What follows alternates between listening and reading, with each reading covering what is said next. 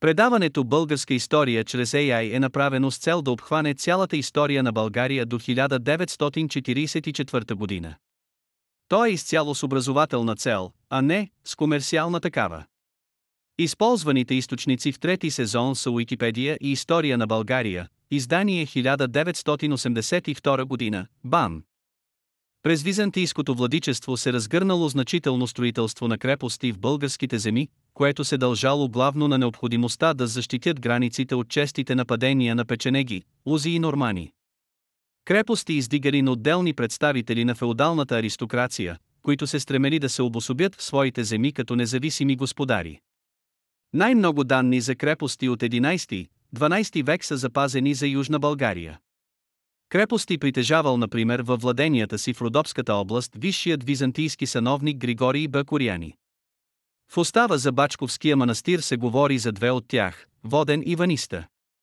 Голяма и непревзимаема за времето си била и крепостта над Стенимахос или Станимака, днешен Асенов град, позната по-късно под името Асенова крепост.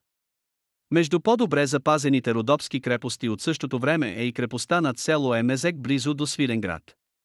Тя имала кръгли кули и крепостните стени били високи около 8 метра. Средица крепости били увенчани и височините на Стара планина. Една от тях била Търновската крепост, станала опора на освободителите на българския народ от византийско иго, братята Асен и Петър. По повод на тяхната борба Никита Хоният пише, че те проявявали дързост, оповавайки се на непристъпните си крепости, разположени на високи и стръмни скали. Като значителен крепостен център по време на византийското владичество се очертал Перник, което се доказва от археологическите проучвания. Намерени са голям брой печати, от които се вижда, че Перник е бил важно средище на византийската администрация. Строителната техника на крепостните съоръжения и на по-значителните граждански постройки от същото време се отличава от техниката на монументалните строежи на старите български центрове Приска, Преслав, Мадара и Дръстър.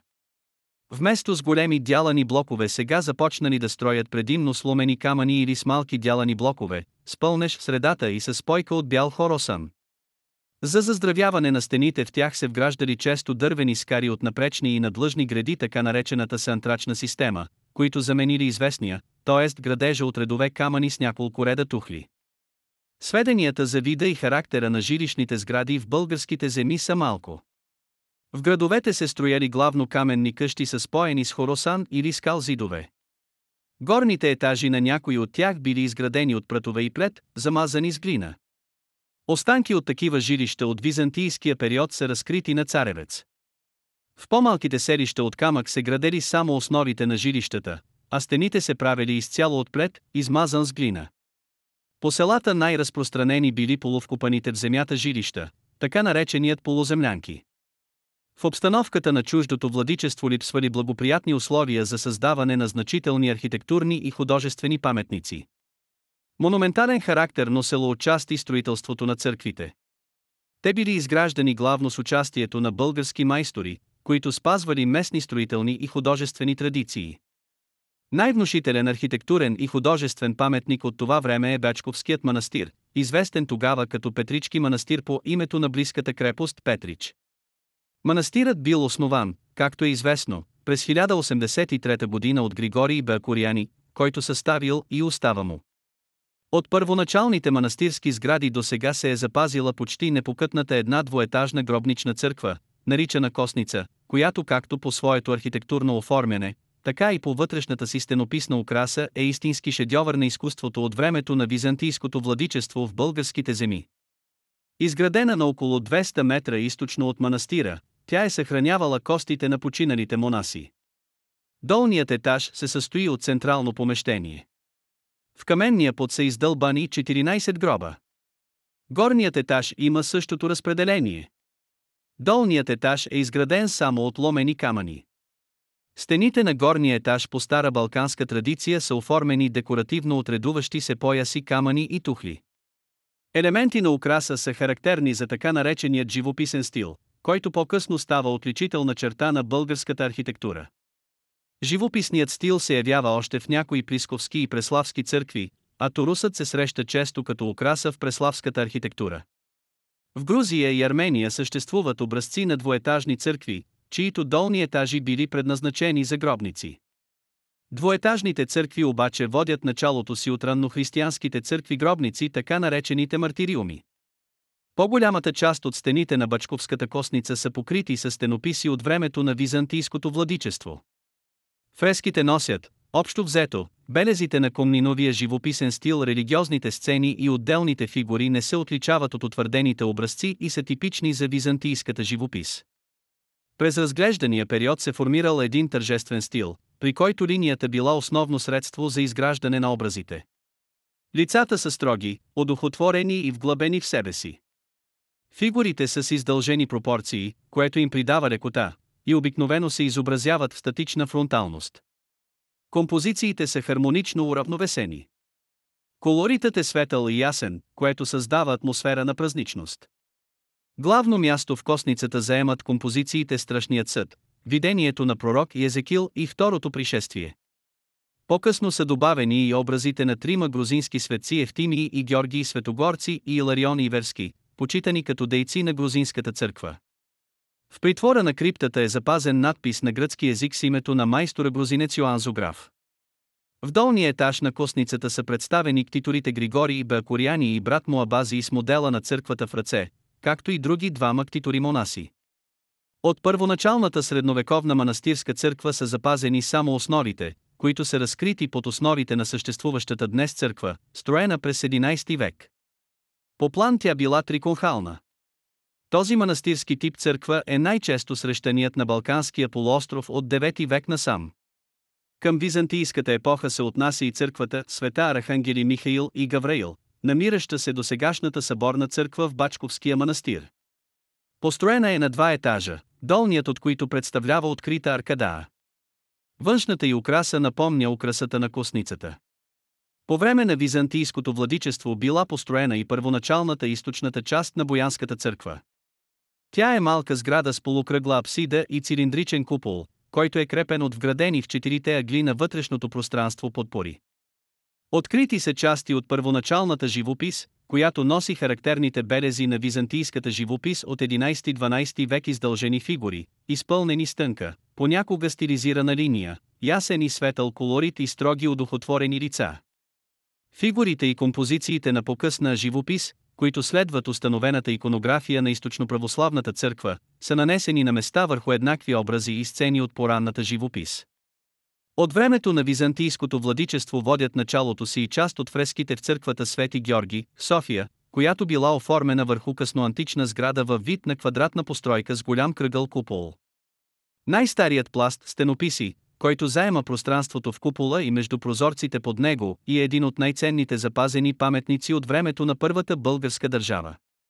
Образите на тази живопис се отличават с монументалност и реализъм. Голямо църковно строителство през разглеждания период е отбелязано и в Охрид и неговата околност. Най-значителният архитектурен и художествен паметник тук е църквата Света София, построена вероятно още от княз Борис I или от цар Самуил. Първоначално тя била трикорабна базилика, но по-късно, по времето на византийския охридски архиепископ Лъв, претърпяла основно преустройство.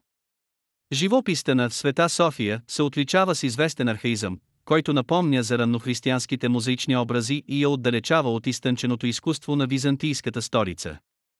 Стенописите следват стари български културни традиции и спадат към най-изтъкнатите паметници на Охридската живописна школа, създадена тук още по времето на първата българска държава.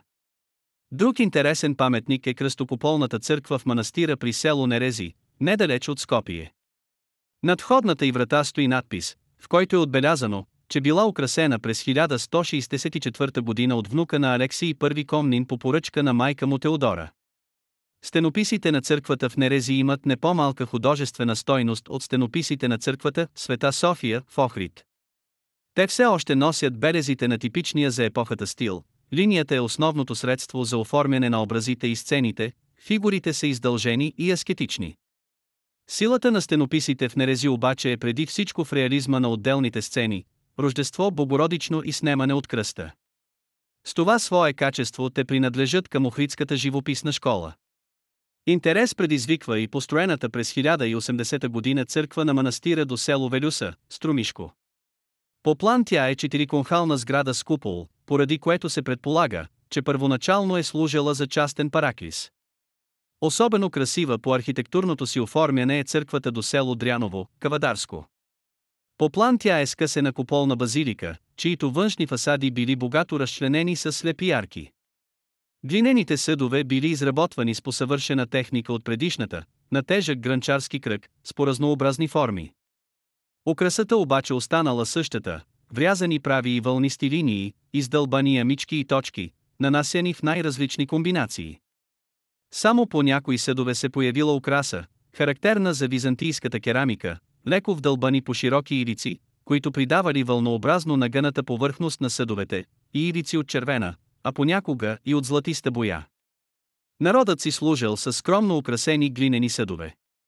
За представителите на феодалната класа се внасяли художествено украсени съдове предимно от типа на така наречената ранна с графитокерамика. Тя била още рядкост в Византия и се произвеждала само в по-големите градски центрове. Българският народ пазел своето традиционно облекло, къса горна риза върху тесни панталони.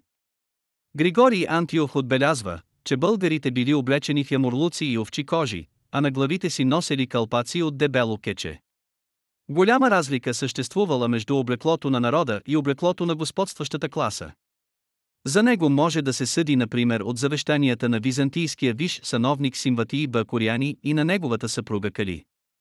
В тези документи става дума за копринени и златоткани дрехи и на метала, някои от които били обшити с бисери. Освен скъпи одежди, двамата съпрузи притежавали голям брой художествени изделия, икони и евангелия с сребърни обковки, златни и сребърни богато украсени съдове, кутии и ковчежета, златна юзда и седло. Скъпи одежди и художествено изработени предмети имал и Григорий Бекоряни. Между подарените от него на Бачковския манастир ценни вещи се споменават икони, евангелия и кръстове с златни и сребърни обковки, дискуси, кандила и потири. Разкошни и скъпи били и накитите на жените от аристокрацията. Това личи пак от завещанията на Симвати и Калиба Коряни. В сравнение с тях твърде скромни изглеждали накитите на обикновеното население. Жените носели гроздовиден тип обици с украса от кухи топчета или слоновидна украса. Все още се употребявали старите гривни от четворно овита тел, гривните, завършващи с змийски и животински глави или с разширяващи се краища, стъклените гривни носени били и пръстени с различна украса. Това беше днешният епизод. Използваните технологии за направата на предаването са Google Vision AI, Tesseract OCR, Microsoft Cognitive Services Speech Studio, Dolly 2, Anchor.fm. Благодаря, че останахте до края.